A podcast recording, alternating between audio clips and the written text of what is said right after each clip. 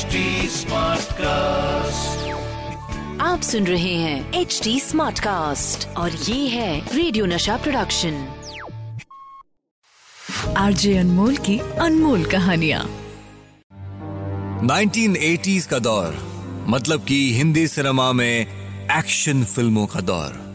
लेकिन late 80s में एक ऐसी फ़िल्म जिसमें रोमांस ही रोमांस भरा था और ये फैसला किया द ग्रेट यश चोपड़ा ने। और जिस फ़िल्म के बारे में बात करने वाला हूँ, वो है।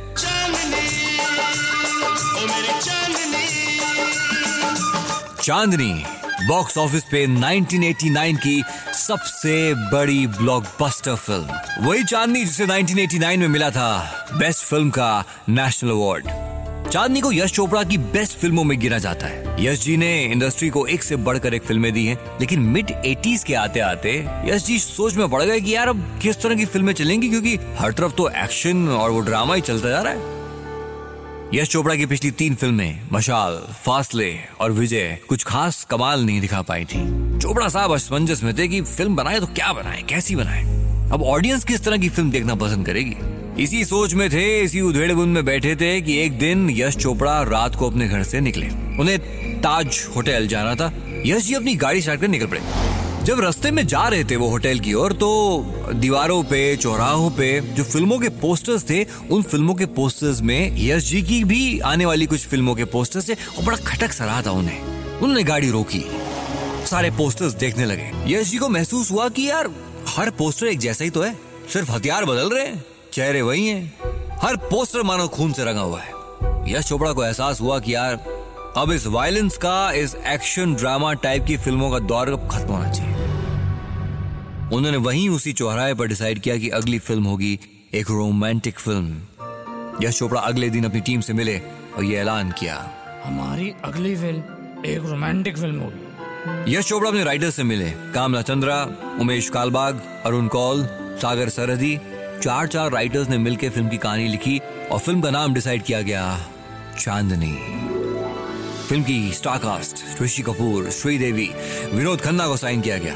और सबसे ज़रूरी चीज़, चांदनी का म्यूज़िक शिवहरी का म्यूज़िक था दोस्त। और इस फ़िल्म का एक भी गाना ऐसा नहीं था जो हिट होने से चूक गया।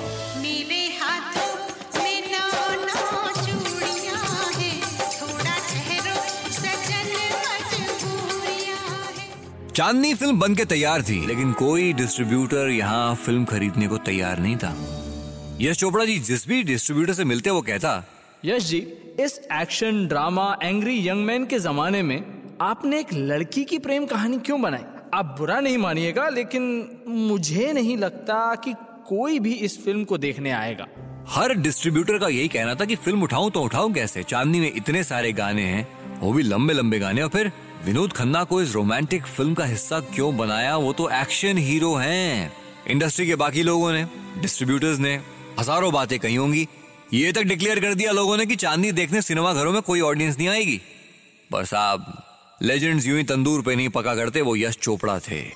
उन्हें अपने विजन पे भरोसा था। उन्हें यकीन था कि फ़िल्म देखने लोग ज़रूर आएँगे। उन्होंने फ़िल्म को रिलीज़ किया। 14 सितंबर 1989 चांदनी फ़िल्म को रिलीज़ किया गया और फ़िल्म सुपर हिट साबित हुई। चांदनी के म्यूज़िक ने तब तक के सारे रिकॉर्ड तोड़ दिए। यश चोपड़ा एक बार फिर से रोमांस को हिंदी फ़िल्मों में वापस लेकर आए।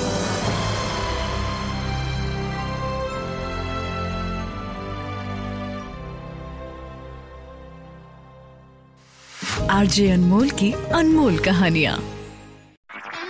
आप सुन रहे हैं एच डी स्मार्ट कास्ट और ये था रेडियो नशा प्रोडक्शन एच स्मार्ट Smartcast.